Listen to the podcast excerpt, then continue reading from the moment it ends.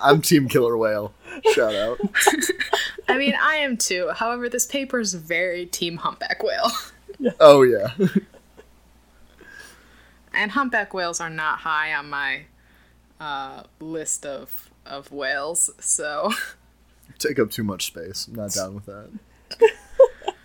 they're just they're not trying hard enough. Like you have blue whales who obviously like They've are they've have full on decided to just become You've got fin whales. so big. also Like if you're gonna be giant, be giant. Don't be like sort of big. giant. It's just like sort of big, not actually big. You are listening to Expert Citation, Episode 4 Tables, Tedium, and Team Killer Whale.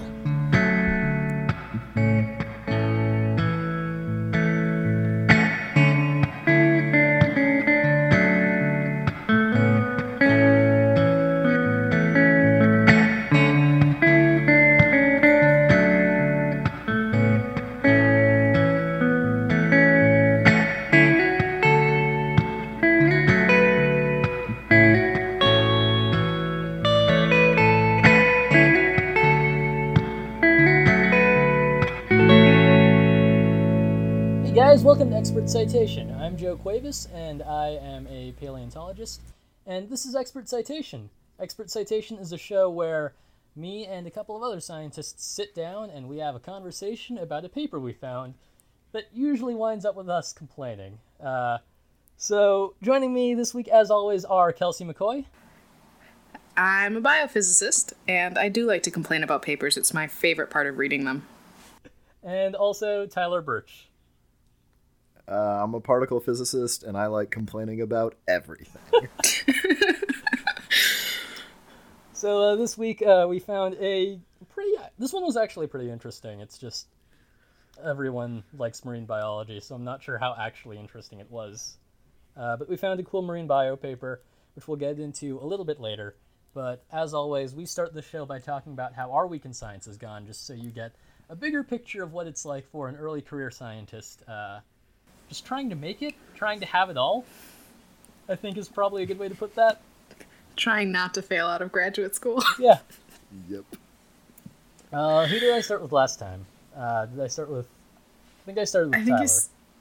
I think yeah, I think he started with me last time actually, because it was the day of my qual. Right, right, right. Yeah, because I wanted to start Ah, with yes. something positive, so we'll start with Tyler this time. Yeah. Um, so I took a few days off this last week, uh, so I don't have a ton of new things since last week, but uh, most of my work has been um, updating packages of code um, and then adapting my old code to work with the new packages um, in an effort to then uh, install mine so other people can use my code, um, which is just tedious at this point, um, but productive.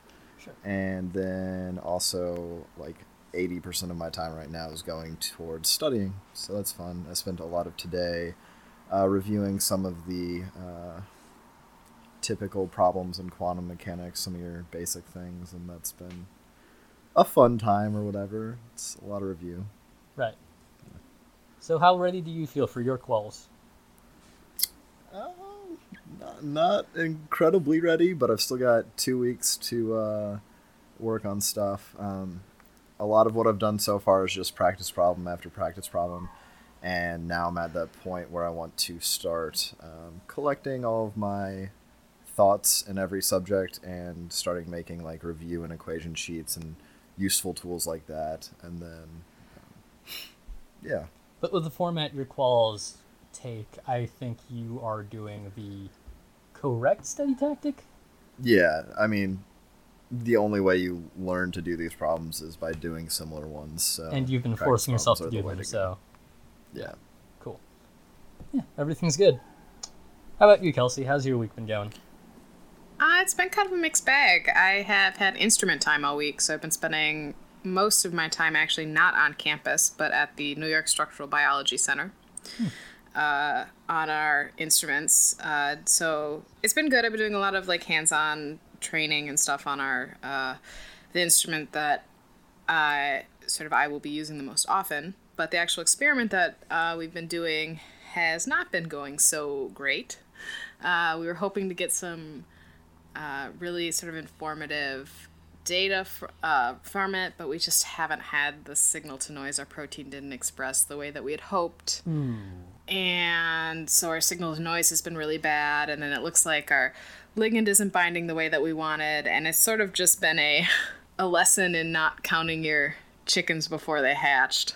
Uh, so we thought because our initial results looked really good, and then as we got dug deeper into it, it just doesn't look so great. So that's uh, been a little bit discouraging, but you know, you win some, you lose some. But you've been productive. It's just that you weren't getting the results you'd hoped for. Yeah, I mean, and and what's been frustrating is that it's not even like we're getting negative results. We're getting very confusing results. Right. So we're not getting what we had hoped to see, but we're also getting Not like sure little what pieces. you're seeing. Yeah, so like little pe- some parts of it look like maybe what we had expected or had wanted to see, and then other parts like don't look like that at all, and it's not sort of coalescing into any sort of coherent picture.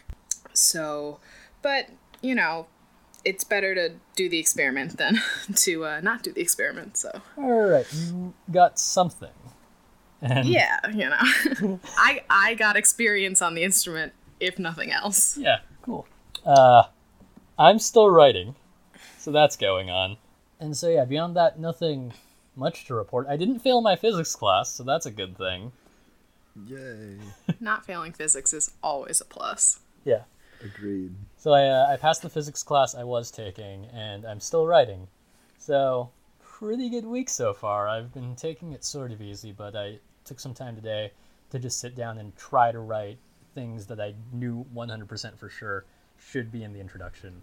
Uh, and I have like most of a page done, which doesn't sound like a lot, but this is like single spaced size 12 times New Roman with no citations in it. So it's something. I mean, and and it always takes super long to write those things because like every time, at least the way I write stuff like that, every time I like write a sentence, I have to go find all this, you know, get all my citations in order and like make sure that I can say that. Yeah, even no, if like- I'm not adding specific citations yet. Like it's it's like, you know, write a sentence and then go spend an hour in the literature saying seeing if I can actually say that sentence. Yeah, exactly. Like for me, it was okay. I know I can say this one thing. Crap. Let me double check that article. Okay. Yes, I can say that. Cool. And it's also uh, we talked about this uh, last week. Yeah, we talked about this last week, where an introduction is going to be terribly difficult to write, but a big part of that is because you want to make sure it establishes the appropriate baseline so that you know what, what context the study exists in, and also it's generally understandable to a broader audience of the field. Where you, where yes, it's going to seem like a little bit back to basics for somebody who does work in something closer to what you're doing, but for like if if a geologist read this paper, it should be generally understandable. Yeah, definitely. Mm-hmm. You have to like stake your claim and establish not only the broader field but the specific field And the why this problem one within that field Yeah. that you're addressing and then also the broader significance of you know what you're doing there's a lot of like very specific things that should be Yeah. dealt with in an introduction And I think one of the cool things about the way that one would write a scientific paper is there is that pre-existing structure, but that also comes with all of these expectations of that structure. And it's just it's not enough to box check them all, you need to do them well. yeah and a lot of writing does just box check them and you can tell Uh, so let's hope this one doesn't. Uh, this week we're doing a paper published in the journal Marine Mammal Science, which is part of the Wiley Online Library. So this article was actually published in an early online edition, which happens sometimes with journals. Uh, this is actually a decently highly rated zoology and marine and freshwater biology journal, impact factor of 1.665, which may or may not matter as we briefly discussed uh, in the past. This has a whole litany in the authors list. Um, I should probably actually say the title of the article is Humpback Whales Interfering When Mammal-Eating Killer Whales Attack Other Species. Mobbing Behavior?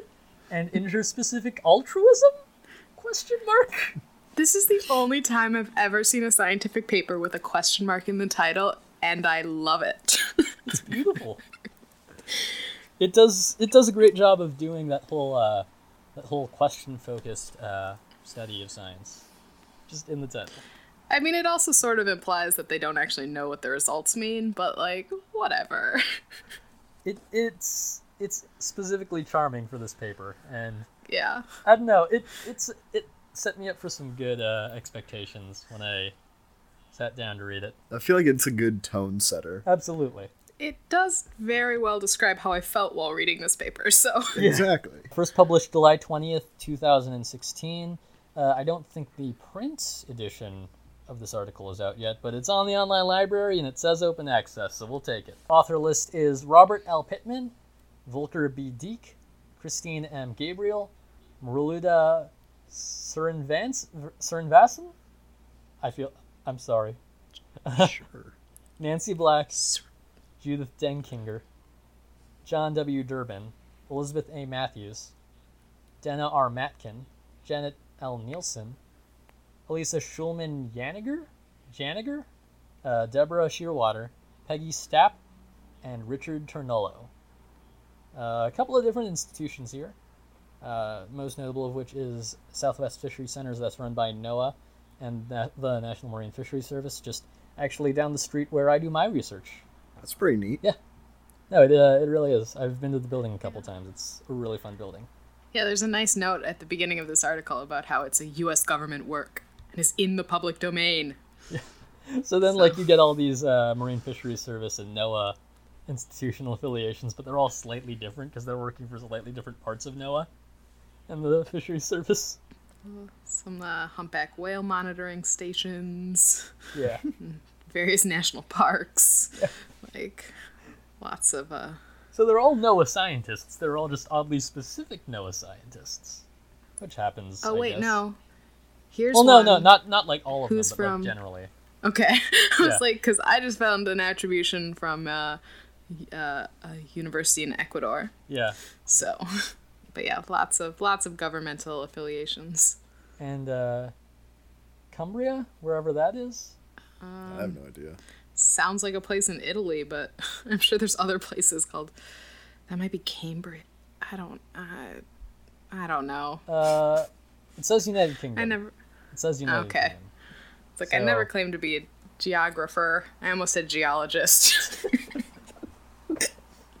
I mean, you didn't claim that either. So. no, no. Uh, and also Hollister, California, which is a real place.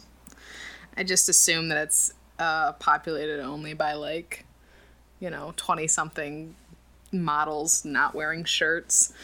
But you know, Oh, I should move there. Fit right.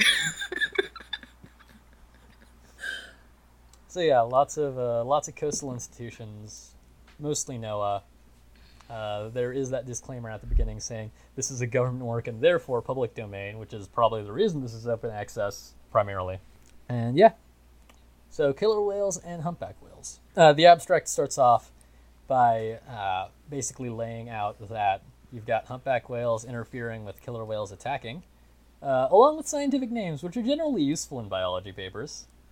the genus of the humpback whale is the Megaptera, which I found amusing. Yeah, giant wing. Yeah, very literal, but uh, useful. Okay, we can continue. I feel like we would be amiss if we didn't briefly talk about like taxonomy in a broader sense here. Basically, the big takeaway there is taxonomists love pun names, and uh, Taxonomists, I think all scientists love puns. I think yes, it's like all a thing. scientists, but uh, taxonomists will make these puns in other languages that are dead. That's true.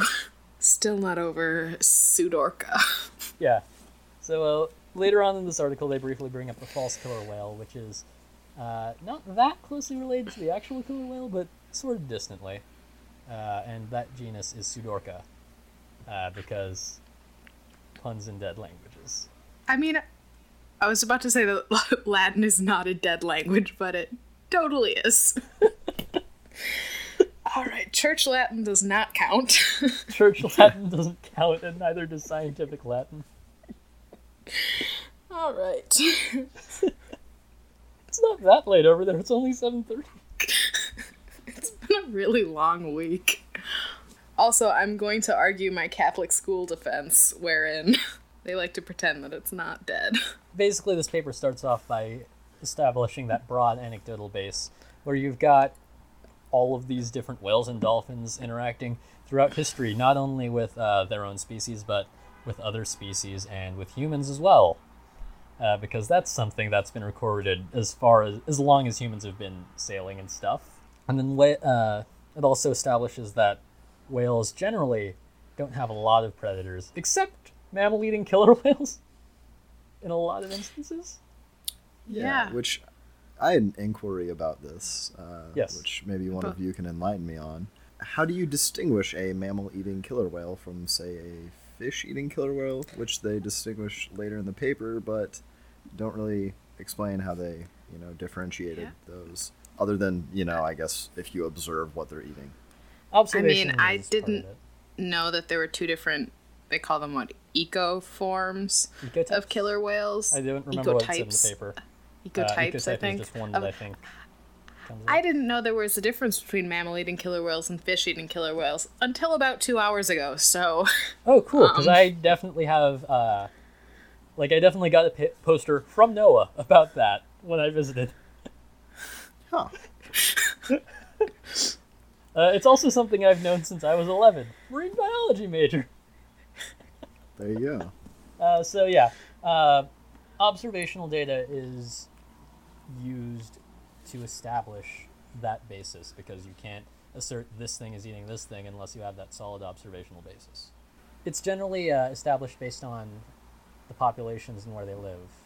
So it is like a population difference. So is it like my question was is this like a almost like a subspecies like subspecies like subtype like certain populations of killer whales are you know obligate mammal eaters and certain ones only eat fish and there's no like it's not just like a uh, this is a bad comparison but like you know a killer whale just decided to be a pescatarian one day like i i just Pescatarian whales. This was very unclear to me No, it's uh, it's such a fascinating question, and I think uh, as someone who isn't a marine mammologist, I can't answer it with absolute authority. But uh, I think it is something that is still raging in the literature. Uh, there is definitely a geographic barrier. Genetically, they are still. Some... Killer whales are interesting in that they are almost as widespread as humans are, arguably just as widespread as humans are because they occur naturally in every ocean, just like humans occur naturally in every landmass. i mean we don't occur naturally in antarctica but like people like to forget that that's a continent Yeah, and uh, but we're also invasives in Antarctica. arguably we're invasives everywhere but africa Yeah, depending Uh, on your preferred uh your preferred model of human evolution but yeah, no, it's de- definitely an interesting question. I, uh, as I understand it, there is one species of killer whale, and uh, there are some scientists who would contend to divide it further, but I don't know if there is sufficient evidence to move it past subspecies, and I think even the subspecies is tenuous at best. I think uh, a lot of it is feeding based on what is available there, but yeah, generally it's population based and what food is available to those specific populations. It's good to know though i did not know these things about killer whales so Yeah. Yeah. Learned a lot. No, they are so interesting, but it's this is totally the stereotype that everyone who wants to go into marine biology wants to go to Alaska and work with killer whales. But yeah, no, that's uh, a lot of this is establishing a broad base of this is you, you have this long history of uh, cetaceans, that is whales and dolphins, interacting with other whales and dolphins and humans, and you've also got this distinction between the meat-eating killer whales and the fish-eating killer whales. And so my question to you two, as the person who did have a lot of this background walking into this paper, uh, to the people who didn't have necessarily as much of a background in this, what did you guys think of the introduction as far as establishing? Uh, well, basically, exactly what Kelsey said earlier in the episode, establishing everything that you need to with an introduction, and how well did they accomplish those tasks? I mean, I thought that you know, it it did a good job of introducing the various elements um, of the, of what sort of they're looking at, and I like like you said, I didn't really know very much about it, but it was relatively accessible. I you know, it wasn't great writing, I thought, but I but um, part of that may have just been that and it could just be the specific journal but the way that they put in citations because they, they don't use um uh, just like a number for the citation Yeah. like a superscript they, They use just the they full, just put the like full citation in there. yeah um which because of the number the sheer number of citations in this paper was very um distracting Right. because you can't because i mean it's well it's very well cited so it just was a little bit like hard to to read sometimes because you get halfway through a sentence and then there's like two lines of citations um so it's a little bit hard for me to parse like visually Yeah. but other than that i did think it was a, uh, a decent introduction i got through every you know I, I understood what was happening Yeah. it seemed relevant I think the number citations are exactly why uh, several other journals will do the number citations because it is distracting when you're reading this, and then it's like, oh, and then here's a last name in a year. That just completely ends. That just completely cuts off that thought, and a lot of the times the thought will continue to some extent into the next one, so you have to just reread or reread, and it's not the best. yeah Yeah, they were not expert citationers. And there's my terrible joke for the week. Uh, all right, so At least he knows he only gets one. Yeah. well, we'll work our way up to some more. Uh, yeah, I thought it was pretty good. I felt like I had a pretty good background uh, after having read it. I don't have a lot to compare it to because I've not read a lot of, you know, bio papers and yeah. But the one thing I, I wrote as kind of a, a laughable joke here is that they really frame killer whales as absolute jerks in this, which is pretty funny to me Yeah. Um, they they definitely poise them as like the enemies of the paper, which is kind of I don't know, it's funny writing for a science paper. Sure. I think that as they are apex predators, and like they said, they are the only predators for uh, several larger marine mammals. I think it's important to frame that predator prey relationship, and if you want to frame them as total assholes, I think it's valid. Eh, there, there's an emotional appeal that you can make Right. because you're talking about things that sort of are easily easy to identify with, you know, and easily identifiable. You know, like because we all understand like predator prey on Yeah. some basic level. sure, but you could reframe it as like they're controlling the population, and then the killer whale's are the hero. Okay, so uh, I think that is about as expected for the introduction. It did its job. Uh, we'll go back on how well it did that later in the show. But yeah, good context to move on to the methods. Mostly observational methods drawn uh, over a 62 year period from 1951 to 2012. 54 observers around the world, uh, made opportunistically or by researchers. So it's So uh, it's probably worth mentioning here that this paper is a, a meta analysis. So they've collected a bunch of uh, reports of, you know, whale sightings and descriptions from scientific papers, and in this case, also like, I guess, random journals, and then done an analysis of that. Use that as their data set rather than like going out and collecting primary data themselves, which is a valid method of doing uh, scientific research. But then you end up with things, yeah. Then you end up with things like Table One, which is a twenty-page set of basically it's data aggregation, and that's it. yeah.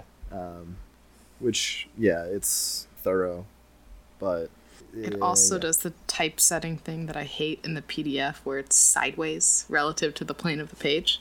Yeah. I flipped it on the MacBook. Shout out Apple. Keeping Ah. it 100. So what did you guys think of that sort of pool? Uh, personally, I feel like it didn't need to be here, and was mostly here so they would have a table or figure. Yeah. Because they also mentioned that uh, the exact same data can be found in Appendix 1. So, why did it also need to be quote unquote summarized in uh, Table 1? Yeah. Doesn't need to be there. Keep it in the appendix. Yeah, it'd be much better suited as an appendix because the way it's set up right now, I mean, there's no way to make this paper adaptable for like a, a short like magazine or something like that at this point because you have a 20 page table, you know? If Yeah. you wanted to condense it, that would be extremely hard. Um, And I get like why they feel they need to include it because it is like their data, you know. So if you don't include something, then you know you're basically putting out a paper that doesn't have any primer, that doesn't actually have any data in the like mm-hmm. main text of the paper. But, but maybe maybe then part one or two, you know, you know, observations, observations and summarize them. You don't need to summarize all of them, just to show like what you're working with, and then put everything in the appendix, rather Right. than putting everything also in the paper. like I definitely think that it should be there in some way. It's just the fact that they presented it in this info dump, uh, which was in essence already exiled to the appendix, rubbed me the wrong way. Especially because at this point it's literally half of the pages that you're going to be printing out. Yeah. Yeah. what what they did is they they reported each instance of an observation, right? Yes. So I think what they could have done to reorient this table a lot better because things like comments, the comments on the right side of the table are kind of pedantic and you could definitely put those in an appendix, but you could number how many of them, you know, pursued killer whales. You could number how many of them bellowed. You can number all of these things and instead present a small one page or half a page table of just the number of times these occurred within the population. Right. And sure, it's not necessarily going to be presenting as complete a picture, but you're already reporting this data in your appendix. So if somebody is truly interested, they can dig into there. And you're still presenting enough information in that manner so that the um, so that your readers are going to be are going to be getting sufficient information to grok the rest of the paper. Yeah. Right. And I really do think this paper could have benefited from, you know, like Tyler was saying, some sort of smaller summary table because then, you know, you skim like I'm reading this paper, I I skim over table 1 cuz it's giant. Um and by the time I get to like the actual results text, it's like lots of nitty gritty percentages of like this percentage of the population did this and this percentage of the population that we looked at did this. And that's also just a little bit hard to read um, or to follow for me to follow as I'm reading it versus having something that is uh, like just a nice tabular format of those percentages. You're not going to go through this 106 line table and add up how many of these to find that percentage and check that number. But you could very easily, if they gave you the number of X versus the number of Y, you know, find that percentage. Yeah, and clearly they did, and you can easily just say this is what ecotype of killer whale we're working with, and this is what proportion of the observations uh, indicated this behavior and this behavior, and it's very easy to represent that visually. This is just an info dump that doesn't need to be here, taking up 20 pages, when it could be a page or half a page that just says, look, this is a broader idea of what the data are, and if you want more, go to the appendix. Yeah, I mean, I, I really think that the majority of your figures in a paper uh, should be results. They shouldn't necessarily be data. Um, in that, like, you know, the actual data that we collect versus how we analyze it. Um, and, like, what results that we get. And um, this paper opts to give you all of the data and none of the results in the form of a table um, or figure. Uh, which is just, like we've said, not helpful. Yeah. So that just sort of covers the methods as a whole, really, because uh, the info dump went into the info dump was basically this is every observation that we did. Uh, let's move on to the results, uh, where they briefly talk about the uh, summary table again, because it really needed to be brought up again. uh, and then they also uh, discuss the interactions uh, between humpback whales and median and killer whales, uh, and give us this really cool map. What do you guys think of the figure, of Figure One, the map?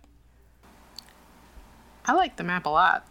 I thought it was uh, very clear. Uh, very much helped sort of visualize where you know these events are taking place. You know, you can see how most of them, most of the observations, are uh, clustered around the sort of Pacific coast of North America. But you can sort of see that they also happen all all around the world, which I thought was very useful in uh, helping conceptualize what they're talking about. Yeah. So Figure One reports. Uh, figure One is sort of this map of this wor- of the world, and it's got little numbers everywhere saying that this is a recorded interaction between a humpback whale and a killer whale.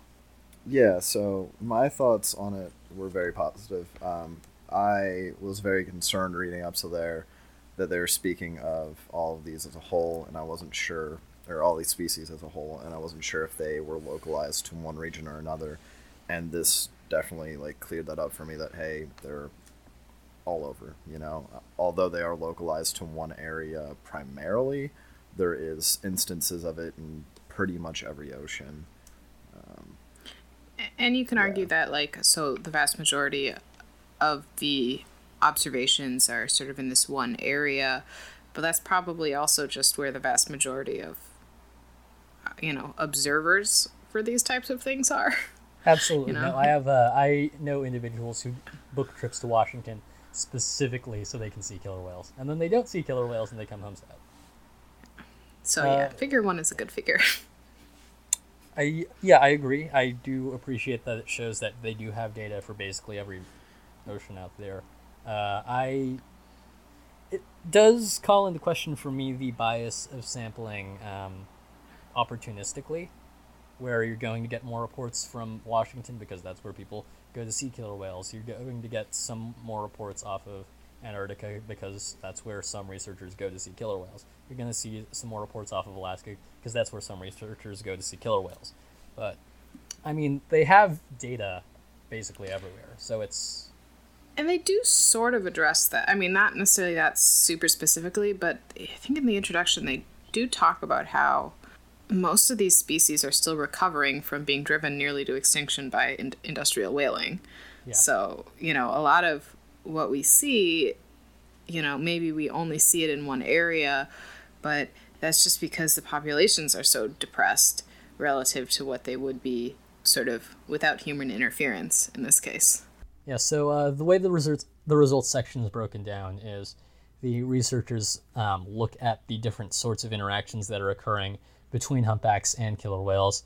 Uh, again, referencing Appendix S2 uh, and the individuals who recorded their response. And so, some examples of that are killer whales approaching humpbacks, humpbacks approaching killer whales, additional biological observations, uh, as well as some observer comments.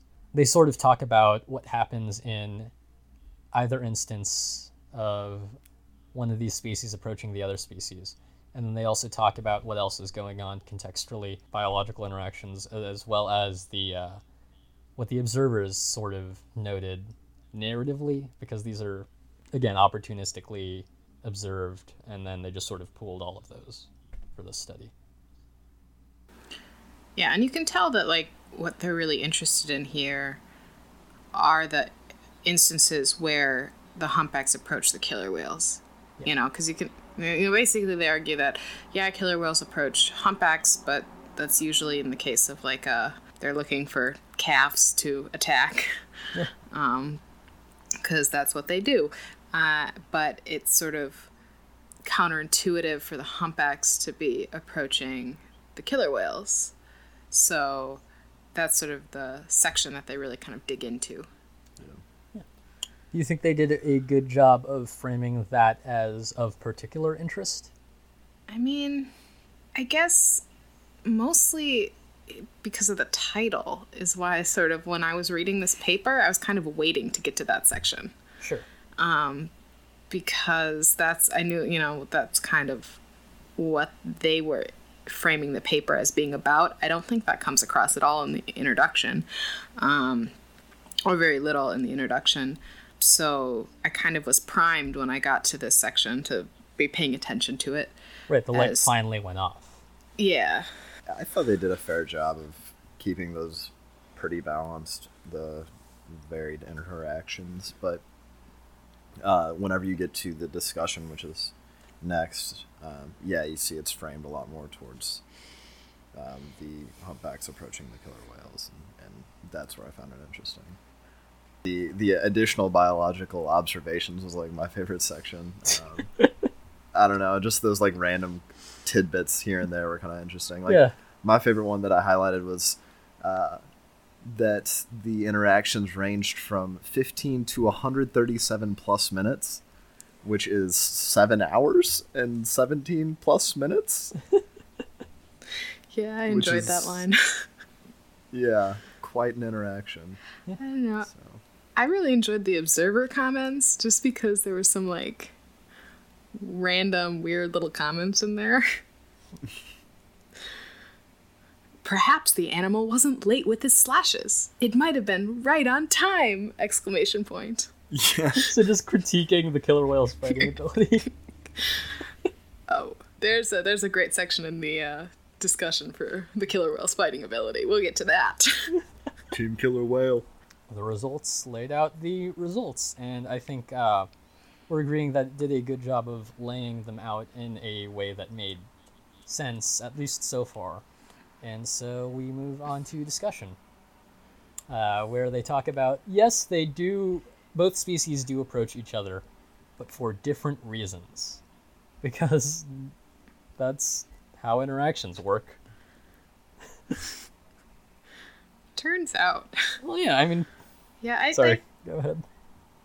My my main criticism of the discussion was that I felt like there were extraneous sections. Like some of the sections like felt like they were just doing literature reviews that weren't fully relevant to what they were talking about. And I'd never quite tied back into some of what they were talking about for me. You know, like like they have this whole where do attacks occur section, which I can see how it like relates because they're talking about like attacking behavior but there's this you know a page on this The other killer whales. yeah and i just or and do humpbacks respond to killer whale vocalization attack vocalizations and like again i see where it relates but i don't need a full literature review like it seems that. like they're just going off tangents because there is some relevant literature here so why don't we cite it yeah and so that kind of lost me when there's like three pages on that and i'm just like okay I thought all those sections could be like their own like study, but they couldn't be their own study if you only do uh, like observational data from other people's observations. You know, you'd have to go out and do your own study on that to do it properly. like some of this like felt like they did this very extensive literature review which just you know maybe feels like something you'd do if you're writing a dissertation because you need to like review you know show that you've read all of the relevant literature but maybe doesn't need to be in a paper Yeah. My major complaint with this whole section was they made a lot of assertions here that they I don't feel like they entirely justified. Like they said this could very well be this and didn't really give a whole lot of explanation of why they think that. Um, some of them were common sense. I think one of them um, let's see we suggest that the evolution of the humpback's massive pectoral flippers may have given it an advantage over killer whales and perhaps perhaps alter the balance of power and their interactions, but they don't really sort cite much like literature on there, or they don't really like give reasons why. And there's just like statements like that littered through where it's like, eh, this is what we suggest, or this is what we think, but not really a good validation on why. yeah and some of those like they're interesting questions and you can see why you know how they got there but they're really not addressed by the way the setup of the study and you can't really address them with the way that the study is set up so why even really bring it up the other issue I had um, was I think they were very much pushing for this idea of um, altruism, which I guess we should at some point open the discussion on that. But it felt like they were pushing for that idea, and I don't know if there's a whole lot of evidence for it or not. it seemed like they wanted to go. They went where they wanted to go without full evidence for it. Right. Yeah, well, should we just start talking talk yeah, about no, that? I think this talk is as good altruism? time as any other time in the discussion to discuss it because it's in the title, and I agree that it's not necessarily explored in a great deal of detail. Uh, although it is addressed, it's not necessarily to the level I would like if it's part of the title and it's Yeah. part of the and it was addressed in the uh, the way they framed their discussion, but it wasn't to the level I would have liked. So basically, uh, they discuss altruism in the sense that so what they observe, uh, or I guess infer actually from sort of their analysis, is that humpback whales will mob uh, killer whales that are uh, sort of attacking other humpback whales, but also um, uh, various other uh, mammals. So, uh, seals and sea lions, other types of whales, um, and kind of run off the killer whales. And they argue that this is because of sort of interspecies altruism. So, there's some sort of long term benefit uh, to humpback whales' survival uh, to uh, help out other mammals when they're being attacked by killer whales. And altruism is sort of a biological phenomenon. Mostly we mostly it's talked about to my knowledge with like social behavior in animals, so like Right, like meerkats are one of the big examples. yeah. So, you know, if I die saving my sister, there's a benefit like I'm not ending my genetic line, you know, quote unquote, because my sister is a close relative, so she has a lot of the same, you know, DNA. Uh, so there's like a evolutionary benefit to that behavior, is how I understand it at least. Yeah. Uh, I'm not sure how well they justify it here. Yeah. Yeah, I like my question while reading it was like so they they've seen this sort of they claim to have seen this mobbing behavior with when they were the killer whales were attacking both other humpback whales and you know other mammals. So my question was well it could just be that they you know the humpback whales just assume anytime you see this sort of attack uh, attack behavior from the, the killer whales that they assume that it's attacking another humpback whale. Yeah. Like, how do they know it's a seal? Yeah. Like it's far more reasonable to I assume mean- that if you that if you see your predator attacking, that it is attacking conspecific. Yeah, and so that's where I was like, they didn't, for me, provide, it. you know, they didn't really discuss that. I was like, okay, this is the obvious explanation. This is the first thing that I would ask. Um, And if they if they did ask it while they were doing their analyses, it wasn't addressed in their writing. So Yeah, my issue um, was that he went into this whole uh, section about um, how the humpback whales are approaching the killer whales based on sound, right? So they they hear an attack, from what I presume, and then that's when they decide to engage.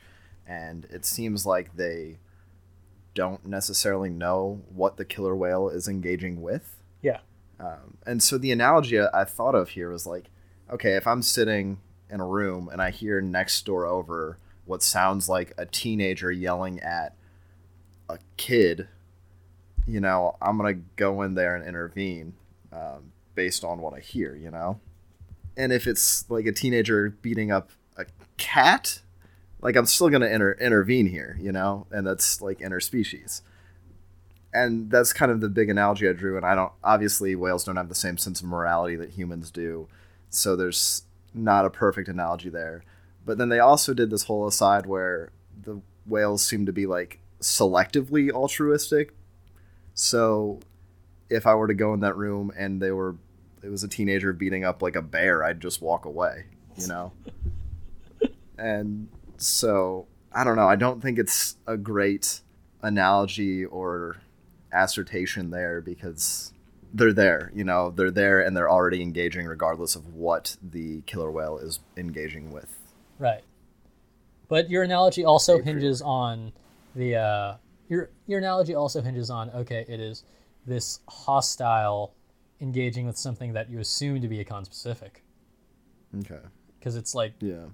the way I'm not trying to deconstruct your analogy. I'm just saying, even the way you constructed it, it's just sort of framed to, okay, something is wrong here, and I'm going to assume it's something that's an issue uh, with a conspecific of mine.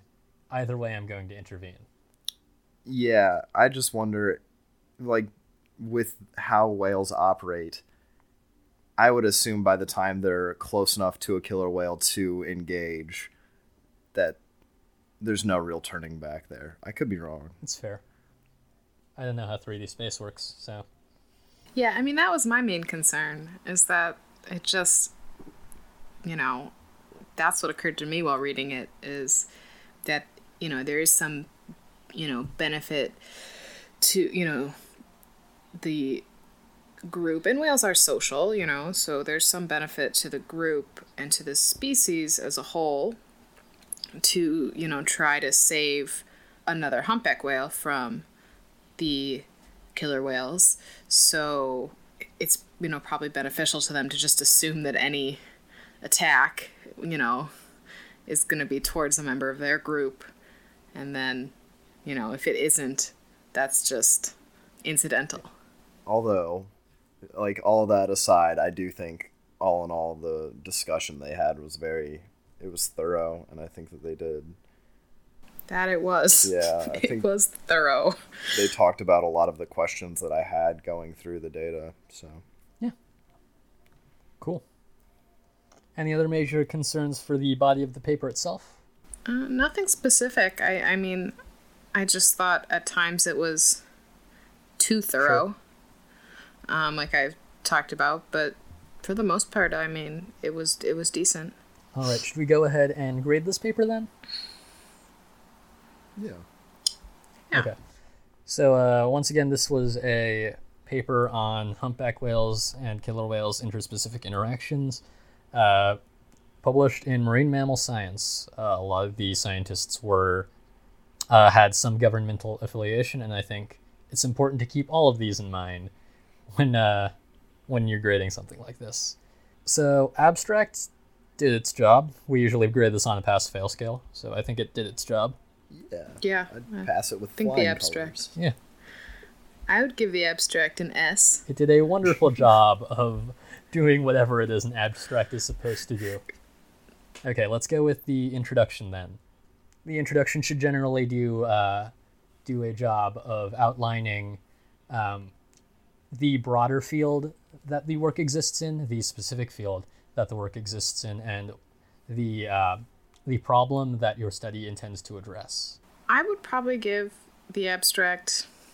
I think I would give it a B, because, you know, it does a good job of of addressing sort of the broader field. Um, but I felt like there's a lot of things that they sort of discuss later uh, that they kind of don't really address at all in the introduction.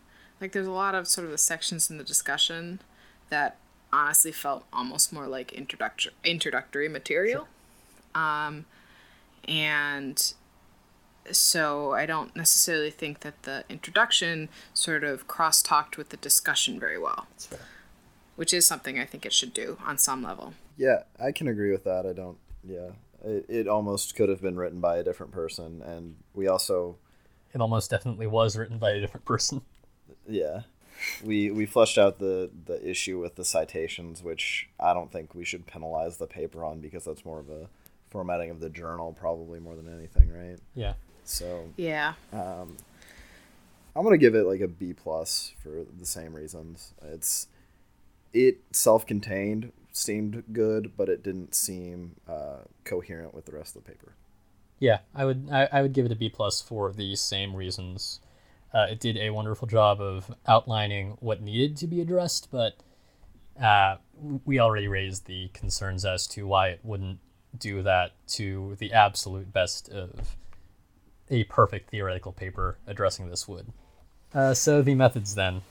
Um, honestly, the methods for me lose an entire letter grade because of table one. Yeah, no, I think that's fair because uh, this is basically what did we what did the uh, what did the study do, how we did the study, and then table one is inherently tied to that because it's displaying what they did and it's not doing it in a way that works. Yeah. So, I mean, like, I thought the actual text of the methods section was fine. I had no issues with it. It did its job. Um, I'd probably give it like a B plus, but then table one is smack dab in the middle of it, and so I have to go with like a C plus B minus because it is just impenetrable. Yeah, um, I would. I don't have any qualms with the methods themselves. I mean, I don't do this type of science, so I don't relate to these methods, but I don't have any problems with them um, inherently. And they seem to work for the study that they did. Right, exactly. Yeah. Um, but as far as from a writing approach and a paper approach, it's very subpar. Um, so I was just gonna give it like a D, because it's it's presented as more data aggregation than it is actually any sort of like real result. It's it's just aggregation. also, it's a fairly thin analysis that they do. We didn't really ta touch on this before, but they basically just count things and come up with percentages. Yeah. There's they don't really do any statistics. That's true, but I don't really know. I mean, nothing comes to mind as far as advanced statistics what they could do here. with a set of 106. I mean, that's that's true. I mean, it's not like necessarily they need to, but it is something that sort of struck me. sure. Yeah, Like uh, the set, the the sample size is basically 106, and it gets even smaller if you want to do more specific analyses on specific locations. So that's something Yeah. to consider. Uh, yeah, I don't like the table, uh, especially because honestly, the table is probably going to ding the results score for me too, because they reference it again, and they didn't. Uh, I'm giving it a solid C. Uh, it's written okay. The way that they did the study, it's fine for exactly what they did. It's just you can present this way better, and it's not. yeah. Yep. All right, results. So basically, this is the this is what we got, guys. Um, I like the results section. I thought it was split up well. You know, it was written fairly clearly. Um, I don't know. It, it did sort of reference back to the specific instances in the table in a way that was almost useful. Um, I'd probably give it a B plus. Yeah, I was gonna give it like an A minus because I thought, yeah, aside from referencing a, a terrible table, it didn't do anything wrong. The figures were good, um, specifically Figure One, that latitude longitude of uh, where these uh, sightings happened was very informative. I thought they did a really good job with that, and they added a lot of very interesting and very relevant information without um, making too many big jumps there. So yeah, I liked it. Yeah. Uh, being bitter, I want to give this a B minus, but it has a really solid figure one, uh, which does a great job of showing where the data are coming from, and I think that did a great job of clearing up a lot of concerns I had up to this point. Uh, so I should probably, if I'm fairly grading this, I would give it a B, B plus, somewhere on that border. But yeah, it did its job. Uh, it did it to, uh, it did it fairly well. Could have done it better re- still don't like that reference to the other table, but I really like um, the map figure. So that's save. That's basically the saving grace of this for me from a visual standpoint, and from a writing standpoint, it works. So yeah, It does its job. okay, so the discussion, uh, and this is also sort of the. I think this is also supposed to sort of be conclusions and future directions. Uh, like discussions vary from paper to paper, and this does. This section is essentially uh, looking at the data that they've presented and making claims about that data and what that data could um, could mean in uh, in the future. I'd probably give the discussion I mean, we we talked about it being, you know, sort of bloated and making these sort of spurious claims. So I, I really would have to give it like a low C, you know, C minus, just because it is making these claims that it can't support. It's not addressing sort of the thing that occurred to all of us, you know, not even being, or in the case of Tyler and I, marine biologists reading this paper. Um, and it just reading the discussion, I felt like I was reading the chapter of a te- of a textbook. Oh, thank you. That's exactly what I felt like. But I should not feel that way reading your paper, unless it is literally the chapter of a textbook. um, so Yeah, like yeah, now that you say that, that makes sense. Was this intended to be like a uh, like a future? Anyway, my issue with this is some of these subsections are significantly better than other subsections, but like the ones Yeah. that aren't just aren't good. yeah, Yeah. So the things it did well is 98% of the questions I had while looking at the data or uh, reading through the paper, it did address. Um, the way it addressed it, not always the best, but some of it, it was kind of like, well, what can you do? This data isn't really data that will address that without an independent study. So um, that was somewhat positive. Um, but then, yeah, like we discussed, it made so many jumps that I didn't, I wasn't comfortable with. So um, I'm gonna give it a C plus. Yeah, I'll uh, I'll go along with everyone else. I'd probably give it a C minus because it was bloated. It the sections that weren't good were almost awful. Uh, it read like a upper division textbook in a class that I wouldn't enjoy. Um, a tech a te- the textbook that was written by the professor teaching your class who assigned their own textbook. Yeah. That's what it reads like. And like it addressed what it had, but then it made claims about things it didn't have, and I think that's really the thing that was sort of bothersome. I just felt like they dedicated entire sections, which were often at least a page long, to, to things that it could have been addressed in a paragraph. Yeah. You one know, like in a, in a, yeah, or you know, so the whole section on do humpback whales like respond to killer whale vocalization, attack vocalizations. You could just say, you know, it's possible that this mobbing behavior is initiated by response to you know, attack vocalizations, and here's a line about the relevant literature. Yeah, absolutely. No, it's definitely a question that I can understand coming up when you're doing this study, but I don't necessarily think it's one that needs to be addressed in this paper.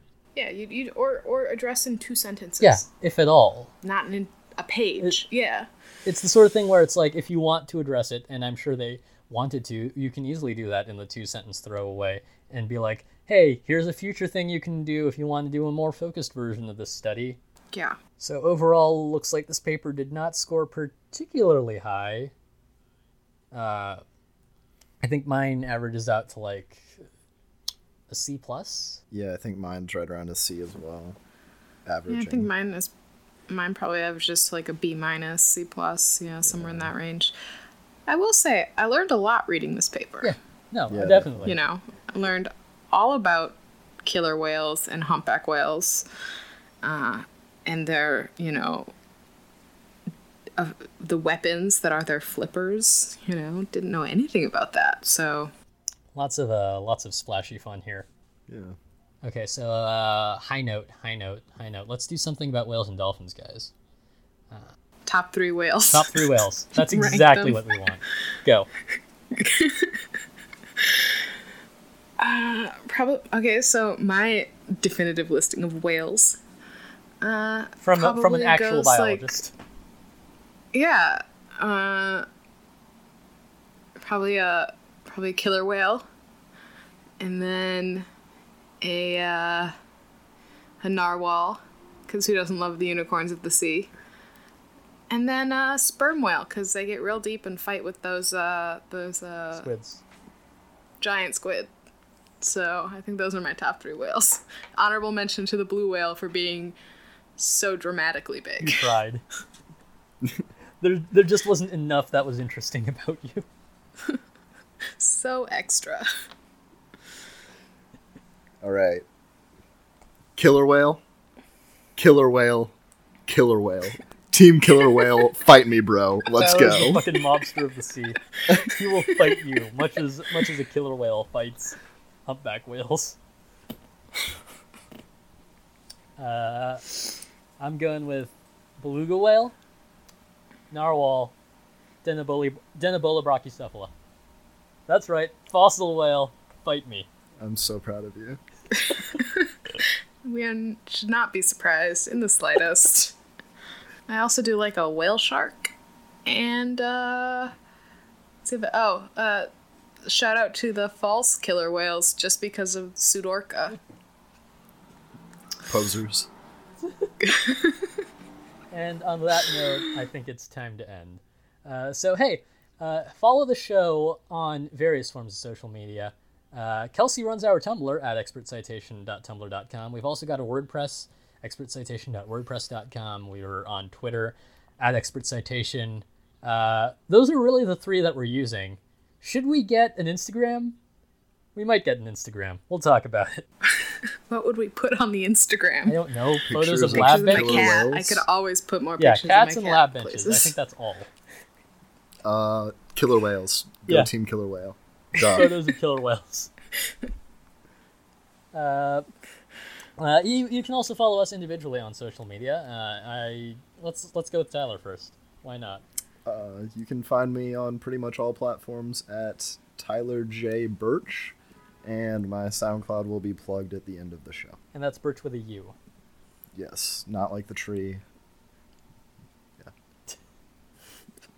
I, I- I feel like there was more to that statement, but then there wasn't. Yeah, no, I yeah, words. Words are hard. Kelsey, go. Uh, Yeah, you can find me on Tumblr at Adventures in Chemistry, and then pretty much everywhere else in the abbreviated form of ADVS in Chem, because nowhere else lets you have really long usernames. Uh, so, yeah, that's uh, where you can find me talking about random, somewhat science related things, usually. The, uh, the best science shit posts on the internet. You know, I like to think of myself more as a night blogger than a shit poster, but I think that's maybe being semantic. Uh, I'm on I'm on the internet at Joe M Cuevas. Uh, Twitter, Instagram, I guess. There's probably some other platform. Yeah, Twitter's the big one though for me. Uh, Tumblr archive up on professorwhat.tumblr.com if you want to see a blog that hasn't been used in half a year. Yeah. Uh, Expert Citation is a science show where we do science stuff. And apparently just talk about killer whales the entire time. I think this was productive. One of these days, we will pick a paper that is not so so biology heavy, so that you know, some of you out there maybe really like other things. I don't know. Space uh, is that's popular. Ang- radii and angstroms? Are you talking about a paper of that? Yeah. Sure. This A whole paper on radii. It seems like That's an random. thing, but I'm sure it exists. I mean, sure, yeah. I think there are papers that reported the radii of things in angstrom.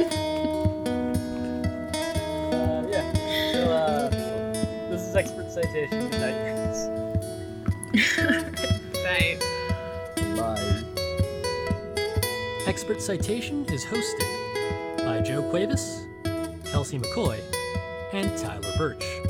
Expert Citation is also produced by Joe Cuevas. Our opening and closing music was also provided by Tyler Burch. Find more of his music at soundcloud.com forward slash Tyler dash James dash 4693. Expert Citation is a production of the IamKuhan.com network. More great podcasts at IamKuhan.com.